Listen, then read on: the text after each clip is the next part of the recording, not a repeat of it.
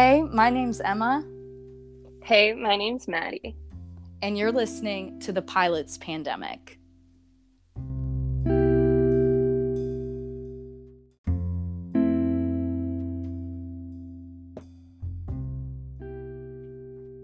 Avinola is a small batch gourmet granola that's made with grain and gluten free ingredients. It's made from ancient lupini beans, which are filled with fiber and tons of plant protein. It's less than one gram of sugar and only 95 calories per serving. It's a zero guilt snack that checks all the boxes and loads of fiber to keep you feeling full. So, Emma, what's your favorite part of Avinola? Well, obviously, y'all already know I love the chocolate, but the coconut almond vanilla is also very very good.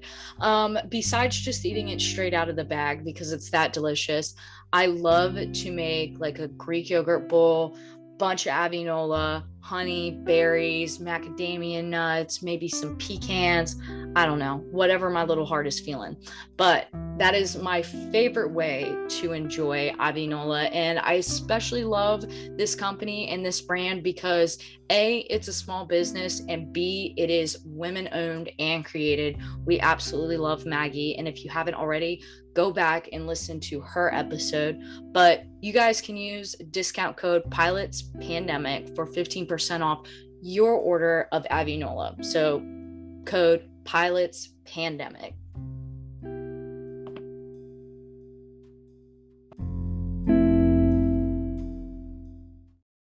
Hey, y'all, welcome back to this week's episode of the Pilots Pandemic Podcast. You're here with your host, Emma, who is a little bit under the weather today, so forgive my voice, um, and our lovely co host, Maddie. Hey, guys, I'm feeling great today. Thank goodness someone can carry this show. And we are joined by our special guest, Rich Rafferty, if I'm saying that right. that is correct. Thank you guys for having me. I'm excited to be on. Yeah, so we always at the top of the show kind of ask our guests how they got into aviation. Like, where did your passion for flight begin? Well, I think my passion for flying really started when I took my first airline flight when I was a kid. My family was going to Disneyland. I was probably like four years old. And we were sitting in the terminal waiting to get on the airplane. And I was like nervous. I sat with my whole family and I remember going up to my dad and being like, Dad, like, I don't really want to go down the jet bridge. Like, I'm scared, you know? and he just looked at my entire family, goes, All right, guys, we're not going to Disney. Rich is too scared to go down the jet bridge. And so my dad's kind of a savage like that. It probably says a little bit about, you know, my upbringing. he, uh, he, you know, he just raised us to have, you know, to conquer our fears basically. But I ended up going on the flight, obviously. And, uh, yeah, I loved it. I I couldn't get enough of it. I the views were really what drew me in. I think at first, and any flight or any traveling we did as a family after that, I always got to sit in the window seat. So that was kind of where it all began. Uh, but as far as my actual, you know, piloting, uh, it didn't start until I was in college, and I went to school for business. And along the way, I kind of found aviation uh, at Liberty University, they have a pretty good program, and that's kind of where it all started for me. Was at Liberty. Um, so you did start your aviation career a little bit later in life because I feel like a lot of pilots are a little bit scared to do that when they, or at least when they talk about their career, they always say, "Oh, well, I started a little bit later, and that was a little bit uh, scary for me." But was that kind of a struggle for you when you first began being a little bit older and starting in aviation? It was a big jump. Yeah, I was already two years through my degree at Liberty when I switched. I went there initially for business, mm. and it was it was interesting. I mean, I was in some flying classes with you know people coming straight out of high school, and I was already technically a junior at Liberty, so it was interesting. I kind of had to take a lot of uh, heavy course loads and you know kind of cram what would be normally, you know, a longer four year drawn out degree into kind of a two year uh, process to try and graduate on time. So it was stressful. And, you know, as far as your question about was it a big, a big move and was it kind of nerve wracking? I, I, would say yes. And, you know, anytime you make a big change in your life, it can be, uh, it can be stressful and you know, nerve wracking, but looking back, I would definitely say that I made the right decision and I, I don't have any regrets about it. Yeah. So, like, what was the turning point for you since you said you had already done school for two years with your business stuff? Like, what was the aha? Maybe I'm gonna, the aha moment, like, I'm gonna go and do aviation now?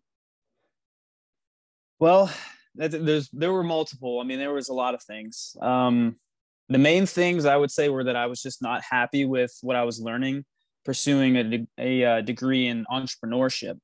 All my teachers, I don't think any of them were actually entrepreneurs, so that was kind of frustrating. And uh, you know, I was just I felt like I was kind of learning outdated information. Uh, so much has changed with the internet, and all my business books were kind of based on the pre-internet age and they were i felt like they were teaching me how to work for someone else's business instead of run my own so the combination of those problems and also just feeling frustrated with the college system in general i actually found aviation because i was planning on dropping out i looked up a list of highest paying jobs without a college degree and pilot was really high on the list and that's not why i picked it that's not why i picked the career for the money but that kind of got me down the rabbit hole. You know, I was like, oh, pilot, that would be so cool. I've always loved flying and, you know, flying on the airliners. And so it just kind of got me going down that path. And you know, once I started, I just never stopped. I just, the more I researched it, the more I seemed to think it would be a good option. And then I ended up taking a discovery flight, and the rest is really history from there. I really like love that story because I have a friend that kind of did the same thing. He was already an accountant though. He was working in accounting and he lived in downtown Seattle and was seeing all the float planes fly over. So every day he'd look out the window and he'd be like, you know, that seems like a way better job than an office job. And he quit one day and then got his uh, PPL and went to the airlines and now he's flying for Horizon. Uh, wow. But I always like kind of the turnaround, like the switch in mindset where you give up something for something better. And that definitely sounds like what you did. But uh, oh, yeah. I was wondering what are some of the struggles, both like in life and in, in your aviation career, that have been difficult for you to overcome?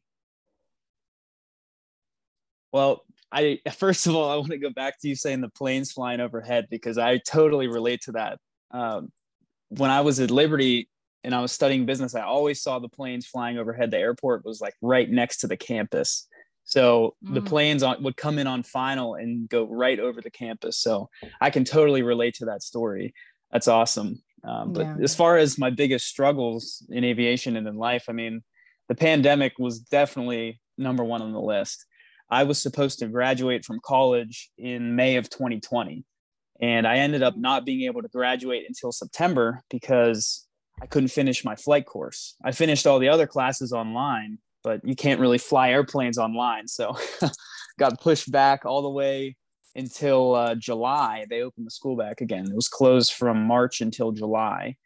And yeah, I mean, it took a while to get back acclimated to the airplane that I was training in. And just, you know, there was a lot of things that just kind of really went wrong uh, with that flight course and trying to cram the rest of my uh, the rest of my course as fast as possible to get done.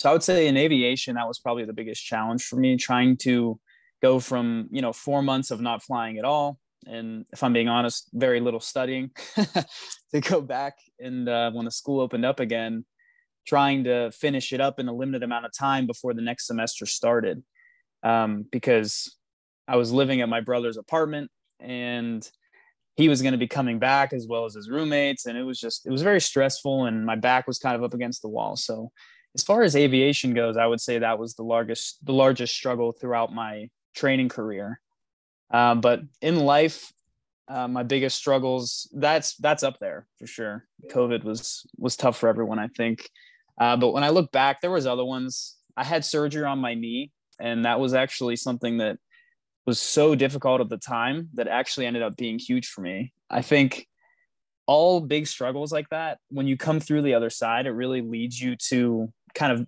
almost level up as a person. You, the person you were before, wasn't able to handle that large trauma or stress, but once you come out the other side and you've grown from it, you're stronger. And I found that with with my knee surgery, with going through COVID, um, so those were kind of some of the big two. My knee surgery actually kind of led me to aviation in a way because when I had surgery on my knee, all I had was studying. And that's when I really realized I didn't like business. Before that, the first two years of business, I was so busy with working out and, you know, snowboarding all the time at Liberty on their Snowflex Center. It's like a fake snowboard mountain you can use year round. Pretty cool. Shout out the Snowflex there. but uh, I was so busy with my extracurricular activities, I didn't really care about whether I liked what I was studying or not. Um, but once I lost those, that's when I really was like, wow, I got to make a change. So there's little points like that where you have almost what seems like a traumatic experience, but when you come out the other end stronger, you realize, oh wow, that shaped me into who I am now. And it can you can really turn your negatives into a positives into a positive if you learn from it. Oh yeah, like I feel like you found like the silver lining in your injury. I've had knee surgery as well. I totally get where you're coming from. And it's a long recovery. So I'm glad that you were able to be so positive and also find aviation when you were kind of not in a great place. Yeah. Yeah, for sure. I it took me about 3 years to really feel like my knee was back to where it was before and probably 4 years to feel like now that it's actually stronger than it was before. So yeah, it's it's been a whole process, but um, there's this guy Ben Patrick online. He goes by the knees over toes guy, and oh, his yeah. program has ab- you follow him too. yes, his program has absolutely totally accelerated my knee recovery, and I finally feel like it's stronger than it was before. So it's powerful. That's awesome. I feel like I've gotten very lucky, like never breaking or injuring anything. But I, as far as being an athlete, only rode horses. So unless I got bucked off really hard. I was okay for the most part, but I've always I wanted got, to do that. It, dude, you got to do it. It's one of those things where, like, once you learn how to do it, it's so, it's such a great experience. Like, it's just a lot of fun. I could see myself owning some horses one day, maybe for somewhere. I think that would be a cool, a cool uh, retirement thing. You know, have some horses yeah. and go ride. I would enjoy that well it definitely teaches your like if you have children like how to be responsible because that was the big niche is like if you're gonna have horses like you gotta be able to take care of them and so we were at the barn like pretty much every single day um so have to keep your morals up. It's rewarding though. Um so i did want to ask you like what your initial initial reaction was to how much training costs but I think it'd be kind of interesting to ask you how that looks for someone who is in an aviation college. Because um, I know a lot about like ATP and schools like that, accelerated programs, but I've never really talked to anyone about how that works when you're in school. So if you could elaborate on that a little bit. Yeah, sure. So I think the main advantage to doing it through a college is that you can get the federal student loans to cover your flight training. Whereas otherwise, if you did it outside of a college, it's much more difficult to get the loans. Uh, you have to get a private loan or you'd have to pay for it out of pocket. So that to me was a major advantage for finishing it at Liberty and, you know, kind of finishing what I started there. Um, but yeah, I mean, it's expensive no matter how you slice it, whether you do it, you know, outside of a college or with a college, it's, it's pretty pricey no matter what. I think one of the advantages of doing it through a college is you have that degree to fall back on. So, mm-hmm. you know, let's say I get injured or something and can't fly anymore.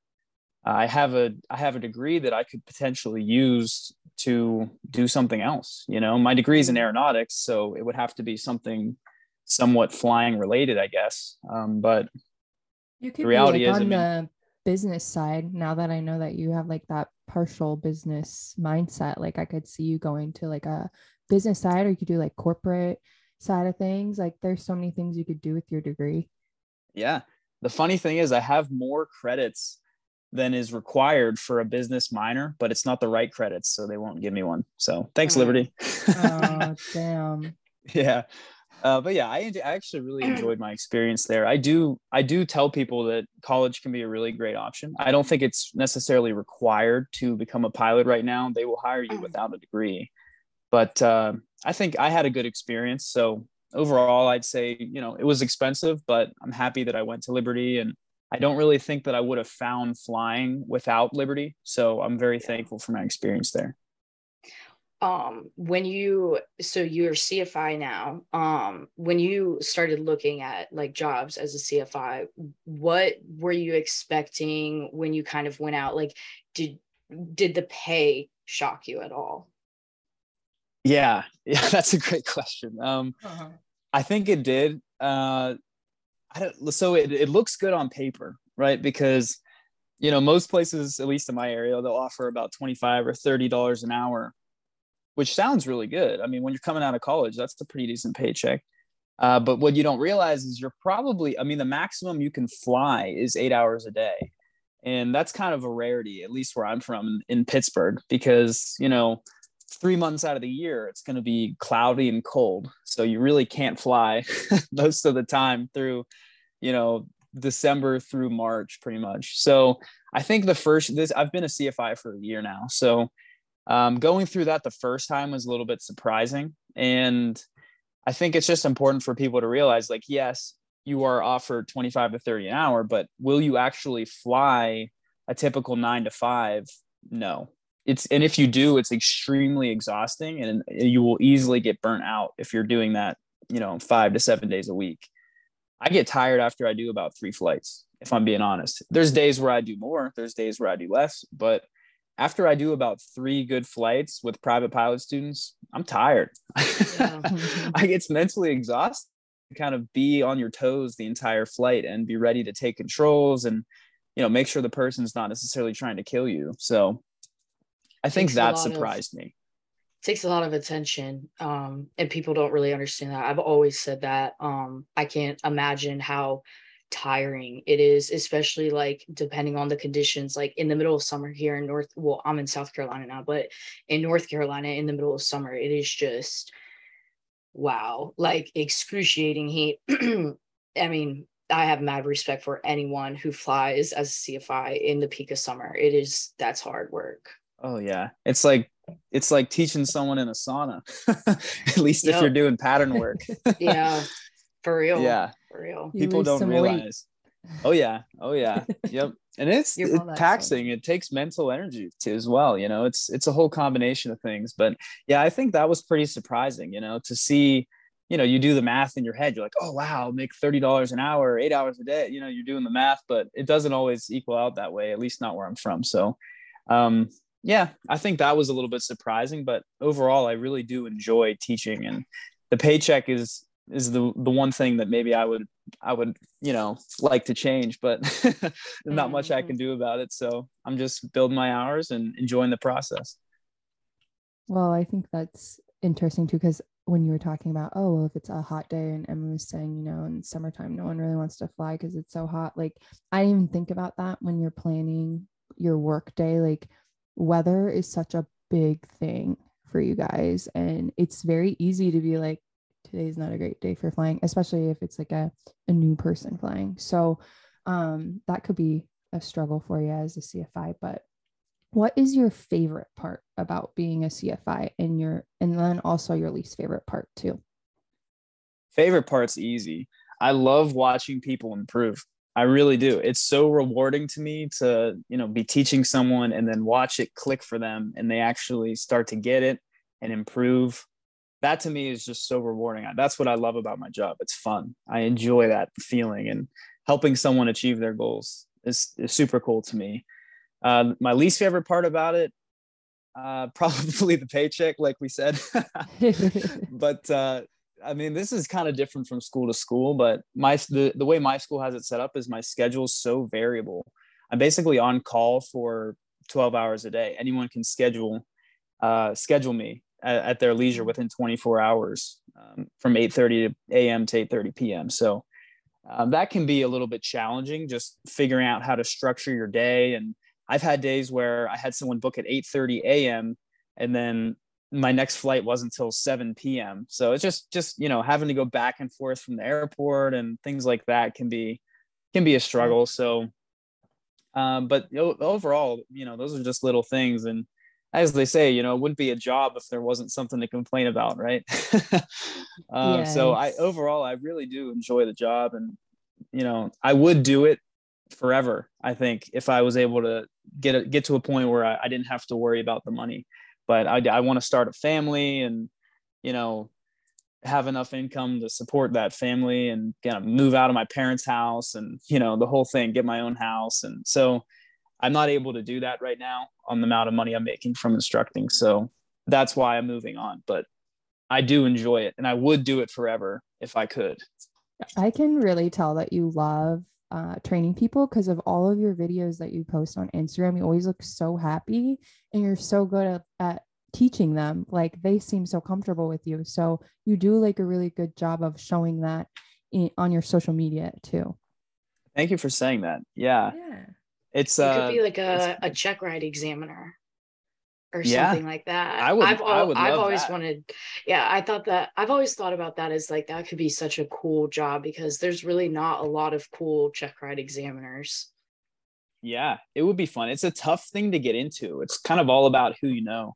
Yeah. I was actually just talking to my check ride examiner when I just did my most recent check ride about that, and he was like, "Yeah, it's kind of a long waiting list, and you kind of gotta."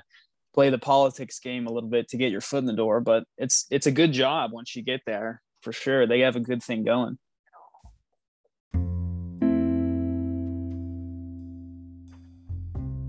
Airfare, healthy snacks on the go.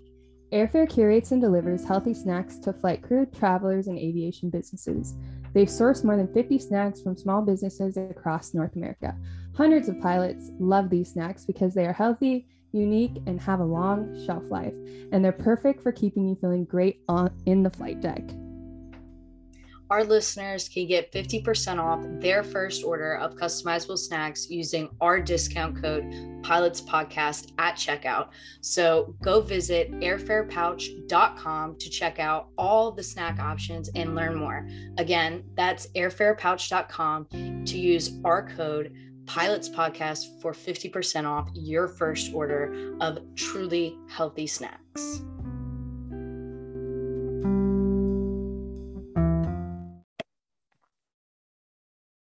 So, Rich, I think it was pretty interesting how you got in touch with us and how you contacted us. Um, you had essentially learned that someone you knew at your school had lost their life to suicide through one of Maddie's posts. So, can you share that story and why you felt compelled to connect with Maddie and I? Sure. Yeah. Uh, that was, I believe it was your post on National Aviation Day that I saw. Uh, somebody, it was actually my instructor from Liberty, had shared that post. And yeah, I just, that was very surprising, shocking to me uh, to, to get that news via social media. Uh, so you know, I read your post and I and I immediately identified with it just because of what you know we're learning that news on in the, on the spot and uh, just in general. So yeah, I, I knew Joey Starr from Liberty. He was uh, he was a really nice guy. he actually took his commercial check ride the same day I did. We flew down together to the check ride, and he passed and I failed. and uh, I was upset after, and you know, it's not fun. Failure is never fun, you know. And I just remember he gave me a sandwich. He was like, "Hey man, you, you're probably hungry." He got to eat after he went first and passed. So him and my instructor went to eat, and uh, so I was hungry because I didn't go. I was taking the test while they ate food. So yeah, he gave me a sandwich, and yeah, that was I I didn't know him all that well, but you know that was my one real interaction with him, and we had mutual friends and stuff as well. Uh, but yeah, so that was that was very sad for me to see that, and I felt compelled to connect with you guys because I've been slowly developing my platform and you know trying to figure out ways that I can use it to kind of better the industry in any way that I can. Um, you know, my main focus is helping people get through training um, easier and you know with more money than I did after they're done. Uh, but you know, I, I identified with your guys' mission, and that's why I reached out. I'm so glad that you did. Um, we just actually had our podcast with Lydia, our recording, and had posted that show uh, a couple weeks ago. So it was fun to learn more about Joey and then hearing your story as someone who doesn't know his wife, I'm sure he'll uh, Lydia will love to hear what you had to say about Joey, but he seems like he was just a nice kid and unfortunately, you know, with mental health and aviation, you know, bad things have happened to a lot of people because of it. But I know this is not what I had wrote in the show notes, but I really wanted to ask you this question because as a CFI, you're probably training a lot of young people. So do you ever have those conversations with your students at all about uh, mental health and aviation? Yeah, I mean it's it's not something that comes up all the time, but occasionally it does. I've had a few students that um, were denied their medical or you know were kind of nervous to take their medical due to certain things that have happened in their past or uh, you know certain medications that they're taking and whatnot. Um, so yeah, I mean it comes up. It's something that I think there's really there's really no solution that I feel like exists right now that's going on and it's just kind of a tough thing. No one really knows what to say, where the line is. Um, and it's a really, really difficult process to get your medical once you're sent to get it evaluated, whether or not you're going to be a candidate or not. And it takes up to two years for them to process. And so there's people that are, you know, switching careers and you know they're fully dedicated to training and they they make this leap and then they get basically put in a two year waiting period and that can be very tough for people, you know? So yeah. people are tempted to just lie and you can't really blame them, you know, when, when, you know, they're, they're so dedicated to doing this career, maybe someone that already has gone through the training and spent all the money and they're having issues and, you know, you can't really blame them for not wanting to admit it if it's going to potentially, you know, disqualify them from pursuing the career that they've spent thousands of dollars, hundreds of thousands of dollars to, to get qualified to to fly you know? So it's it's a really tough situation and i feel for people that are in it and i try and just tell people like hey you know try and just answer as honestly as possible and just kind of you know hope for the best and if you get to the point where your medical is getting looked at then we'll deal with it the best we can and we'll go through the process but i mean it's it's one of those things where if people know that like I'll just give you an example. Whenever I was going to fill out my medical, the person who advised me on who to find and I won't say their name, but they were like, "Hey, just fill it out like you're the healthiest man alive." that's I feel like kind of what mm-hmm. gets passed around, you know, because mm-hmm. That's just what that's just what you do if you want to if you want to pass, you know, and it shouldn't be that way. There should be more more openness and there should be more regulation or not regulations, but I think really it should be laid out more directly on what would or would not disqualify you. Because I think really what what the problem is, at least from my perspective, is that it seems very subjective and it's kind of like, uh, you know, it's case by case basis and it's an FAA decision. It's like, how are we supposed to know what's going to disqualify and what's not? So people are just tempted to just fill it out like they're the healthiest man alive, you know, and I don't know. So that's kind of rant over, but that's kind of how how it gets talked about. Um, you're, you know, you're speaking our language though, because I feel the same a lot of times, even as someone who deals like with this process and diving into what it entails and listening to all of what the FAA has to say and all these other organizations, I honestly feel the same as you. I'm like, I don't want to give a pilot the wrong information because you know the FAA has it written one way what you're supposed to do but then when they get up on a public platform they say something very different. And so you feel like everything's so convoluted. And like you said you go to your AME and they're like just you don't need to report this that or the other. You know pretend like you're healthy and there's a lot of mixed signals because of the stigma and so like you said I don't blame pilots who feel like, well, I'm just not going to fully tell the truth because this is something, like you said, they've spent a lot of time on, they spent a lot of money on. And quite honestly, it's a passion. It's not something that they're just doing for work, it's a passion thing. So, which is what the FAA also forgets, but they play on that a lot. They know that most pilots who are really passionate about flying will go through the two year process of trying to get their medical. And talking about medicals, my next question for you was um, when you actually go to renew your medical, what types of feelings come up for you? And then what would be your reaction if you did have to send your information to Oklahoma City to the FAA for further investigation? Mm, yeah. Um, when I take my medical right now, it's I don't really get that stressed out about it because I actually do feel like I'm extremely healthy. I uh, I'm blessed in that way, but I also work very hard to maintain and, and look after my health. I feel like at 25 right now, I'm in the best shape of my life, you know, mentally, physically, spiritually, everything. So I'm about to go and refresh my medical at the end of the year here. And I really don't feel nervous. I feel like I'm in better health than I was when I got it, you know, when I first started training about five years ago. So I, I don't feel too nervous, but I do, I would get extremely nervous if it got sent for an extra look because then now I can't, you know, now I can't train or I can't work basically for another two years. I mean, that's going to, and then even then, I'm worried throughout that two years, am I going to get it? And can I, you know, go to the airlines and do this job that I've worked so hard to be able to do? So yeah, that mm-hmm. would, that would be extremely stressful if it got sent away. So when you said you were in your best shape, it just reminded me of that video you posted. I think it was a reel you posted about doing 75 hard.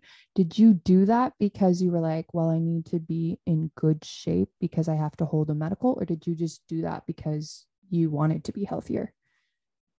I think it was just because I wanted to be healthier. I I I'm the type of person that I don't really like to I don't if I don't feel well, I don't accept that. I don't I don't like to just live in that state. So I got to a point where I was a bit unhappy with where I was in my life. Like I'd spent so much time grinding on aviation, getting my CFI and and studying so much that my other parts of my life started to kind of like fall away. I felt like I was not in as good a shape as I had been in the past, whether that be mentally or physically and i just i just didn't like the way that felt. So i really needed to change and my brother actually was the one that was like hey we should do this 75 hard thing. I have a couple friends that did it and they said it really helped them. So we just dove in together and we liked it so much we ended up doing the year long one.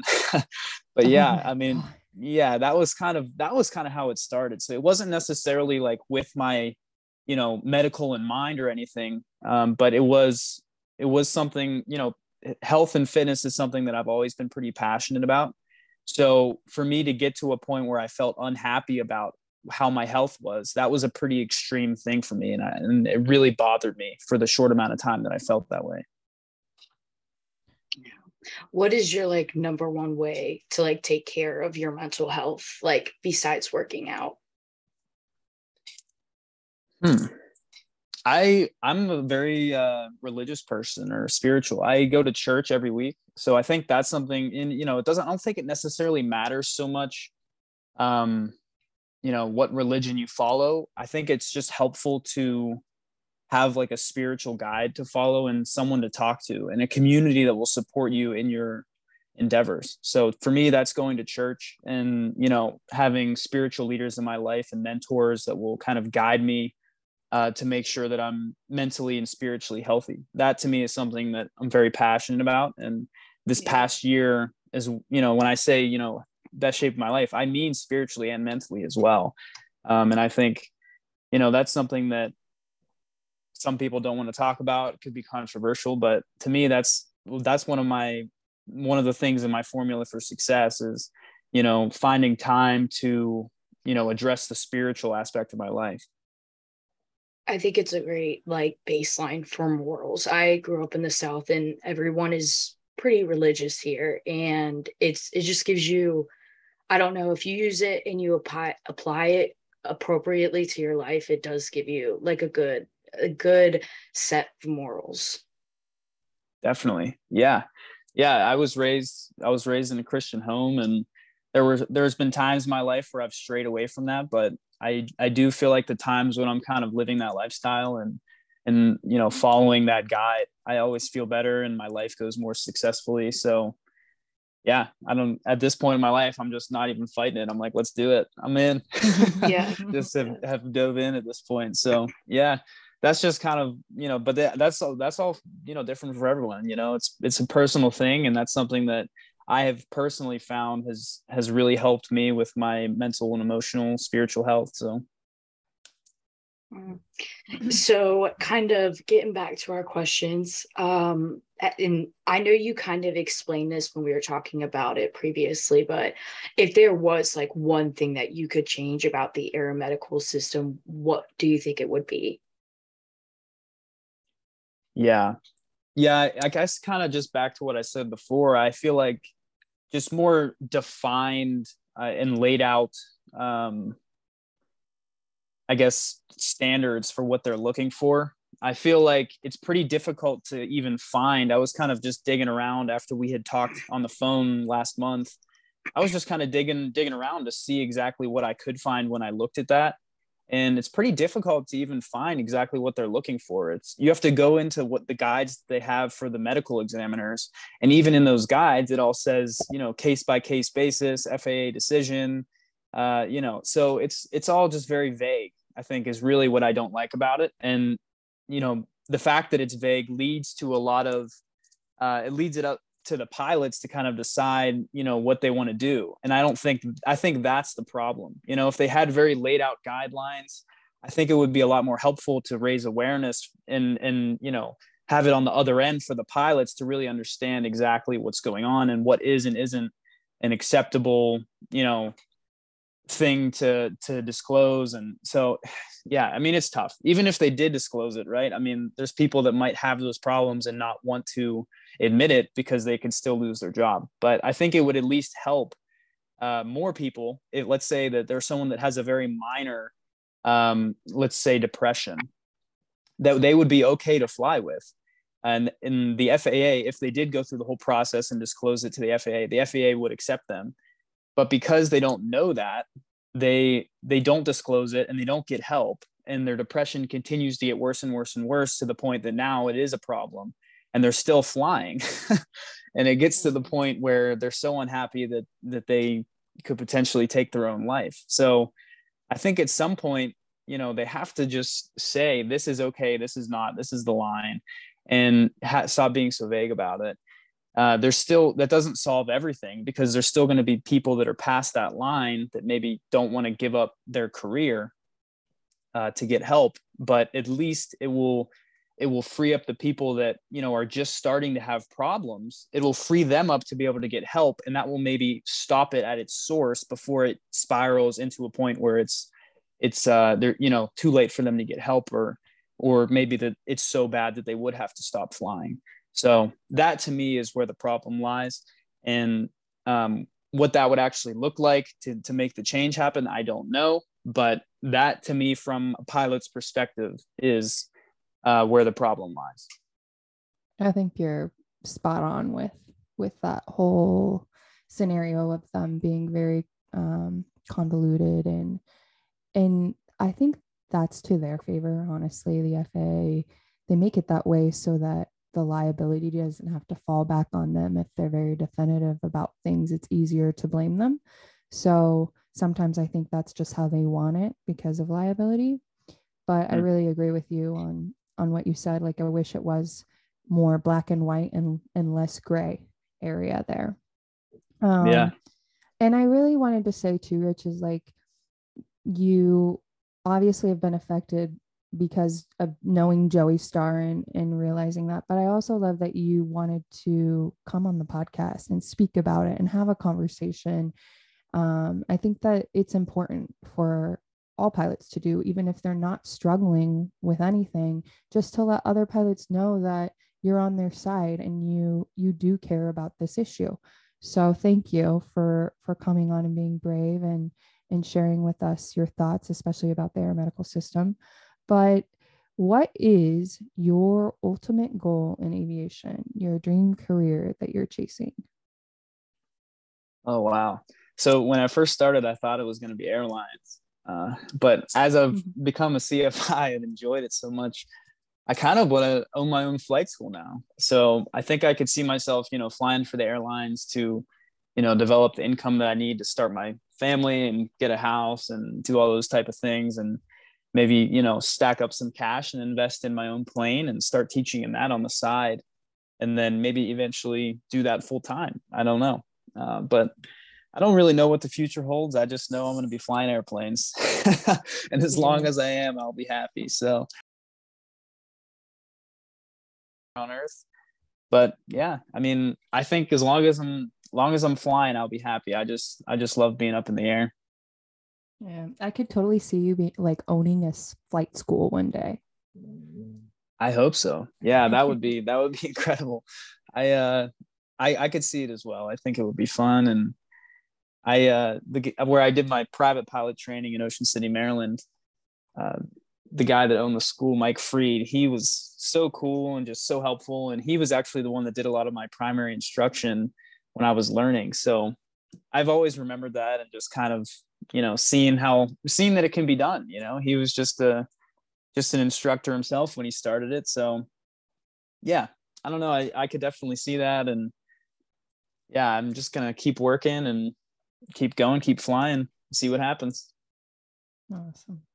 Well, I'm excited to watch you hopefully reach all your goals, and our audience probably will be too. So, where can we connect with you on social media? So, on Instagram and TikTok, my username is rich underscore Rafferty.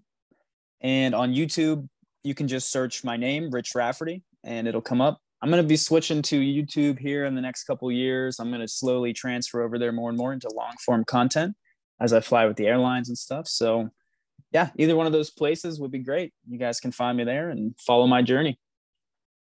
Awesome. I really do enjoy following you on Instagram and all your fun like tutorial videos. I don't know how to fly, but I'm like, wow, these are very informative. And I feel like I could learn if I watched enough of them. Oh, um, oh, th- thank you. Yeah. You're I had welcome. somebody I had somebody comment the other day and they said my toxic trait is that I think I can fly just from watching your videos. but for real, I thought that like, was wow. funny. They're very informative and like easy to learn from. It's not like too over your head or anything. So yeah, I really enjoy watching them. Um, Thank you um, for saying that. It's very kind of you. So anyone listening, go follow Rich's Instagram and TikTok because he's got great videos. Um, but we're gonna move on to fun questions, which they're just like random fun questions. Answer them any way you want, but we all answer them. So I'll go. I'll ask you first, and then Emma will be second. But what is your favorite Halloween candy? Butterfinger for sure. Ooh. You're like speaking to the audience here. I love Butterfinger. I actually last night I forgot I had gotten Halloween candy and I found it. Um, and I probably had like 10 of the little candy bars, which probably equals two big candy bars in real life, which is terrible. But the mini sizes of Halloween candy is so easy to eat. And I was like trying to find all the Butterfingers last night. So Butterfinger is also my favorite, which is so ironic. But yeah, it's a, love it. It's so good. It is. It's the best one. Oh, I love almond joy. I don't know Ooh. why, but I love almond joys. wow. Almond joy is usually like people's least favorite. I know my husband hates coconut, so I always get all the almond joys, but I I like almond joy as well, but I feel like most people don't like that that candy. I wasn't going to say it, but since you brought it up, yeah, I'm not a fan. no, like, I don't know I've what it is like them people really don't like um coconut and I don't get it. Like coconut is dank. I love that. Yeah, to each their own. Yeah, the more for yeah. you, really, I guess. Yeah, I know. Real. And it's like, give me all the coconut. I'll eat it. Um, okay, so next question is Rich, what's your favorite airport? And it could be a big airport or small airport. Just what's your favorite one? I would say Ocean City, Maryland. Yeah, that one's my favorite. I, that's where I learned to fly, and it is so beautiful just flying up and down the beach there. And I think it's a little bit of nostalgia as well, just because that's where I learned to fly. So flying in there is always a really cool experience for me. I've never been to that airport. I feel just... like I don't know. I probably haven't. I've probably flown over it going to Pennsylvania, but mine is definitely my hometown airport, Edenton, um, North Carolina. The K E D E, I think it is, is the identifier. That's mm, such a cool airport. It's right there on the water. It's just awesome. Yeah, flying flying the beach is so beautiful. It's it's just I don't know. I've flown in the mountains. I've flown to the beach. I I prefer the beach. I think it's so cool, just seeing seeing all the water and yeah, it's beautiful. You, First flight is a good at all? airport. Uh, sorry, Emma. I was just No, no, go- go if for you, it. Uh, have you flown on the west coast at all, like up in uh, Washington, Alaska area? I have not. It is definitely on the bucket list. I've actually only been to the West Coast one time, so I'm Oh headed back gosh. out there. Actually, twice. I take that back twice. To California both times. I have family out there, so I'm headed back out again in January, but I won't be flying. So yeah, I'm uh, I'm excited to to do that. Alaska is on my list. Uh, it's high up there. Alaska and Hawaii are the top two right now. Yeah. So I think That's flying awesome. in Alaska is, is definitely going to be the move. Doing a little bush flying and taking up a Piper Cub or something. I think that would be really cool. it will be amazing. Uh, that's where my dad used to fly. I used to be a bush pilot up there, but it's just unparalleled. Like the views, it's so beautiful. I remember one of the pilots that took us out for a tour. He said like that the Juneau area is called the land of a thousand greens, just because there's so much greenery and all different kinds of colors. So I really feel like you will love it when you go. Um, I mean, I, I'm did. writing I fell down. in love with Alaska. Yeah, it's gorgeous. Um, my favorite airport. It's funny we all pick something that like has like a little sentimental value to us. So mine's pretty much the same. I love Bellingham Airport. That's where I met my husband. That's my first, uh, where my aviation career kind of started was at that airport. So I will stick with that. um, nice. last question for you, Rich, is what type of person are you when it comes to keeping your mouth fresh, your breath fresh? Are you a gum person, a mints person, or do you just use mouthwash? Gum and mints for sure. I I would say primarily gum. I use blue five gum uh, the most with the blue flavor. I don't even know what it's called. Uh, but yeah, that's what I use mostly. That's what I buy. But my flight school has mints at the front desk, and I will literally probably eat like 10 of those a day. So some kind of combination. And it's just like the classic like lifesaver mints that they have. So a combination of those. But I think if I didn't work for that flight school and I wasn't there every day, I probably wouldn't buy the mints. So I'm gonna stick with the blue five gum. I don't think I've had blue five gum before. I like the um the extra. Uh I cannot think of what the flavor is, but I love anything that's like spearmint flavor. Mm, So like the um the the lifesaver mints that you're talking about, Rich. I Yeah. love those. Those are so good. I like those too. I but I'm not really a mints person. I'm definitely a gum person. My husband is obsessed with gum. So like if we run he has gum for the car, gum for the house, gum in his uh, uniform in the front pocket. It's everywhere in our house, but he is a big bubble gum fan. And you know, when you're married, you're basically one person. So that is that's my go-to. Bubble gum, um, orbit is what cool, but I do. I love my pop them every day, all day. Yeah, yeah. But yeah, the gum actually helps. I would say when you're when you're flying because it kind of uh I'm sorry, I think I might have cut out a little bit. Can you guys hear me? Yeah, you're good. Okay. Uh yeah, so the uh the gum actually helps when you're going up and down in altitude. So I, that's why I I try and chew that when I'm flying because a lot of times we'll do, you know, I'll climb and descent, climb and climb and descend almost like, you know, 10 times a day. So it helps to be chewing something when I'm up there. I actually forgot about that. But yeah, I just uh that's one of my things that I do, I think for stress is that I grind my teeth or like clench. And so gum like kind of gives me a little stress relief, I guess. It probably helps with my anxiety or something. But yeah, I feel like I just need to like chew on something. So that's that's the story on me. I guess with that, since Emma's not feeling well today, Rich, I just wanted to thank you again for coming on the show today.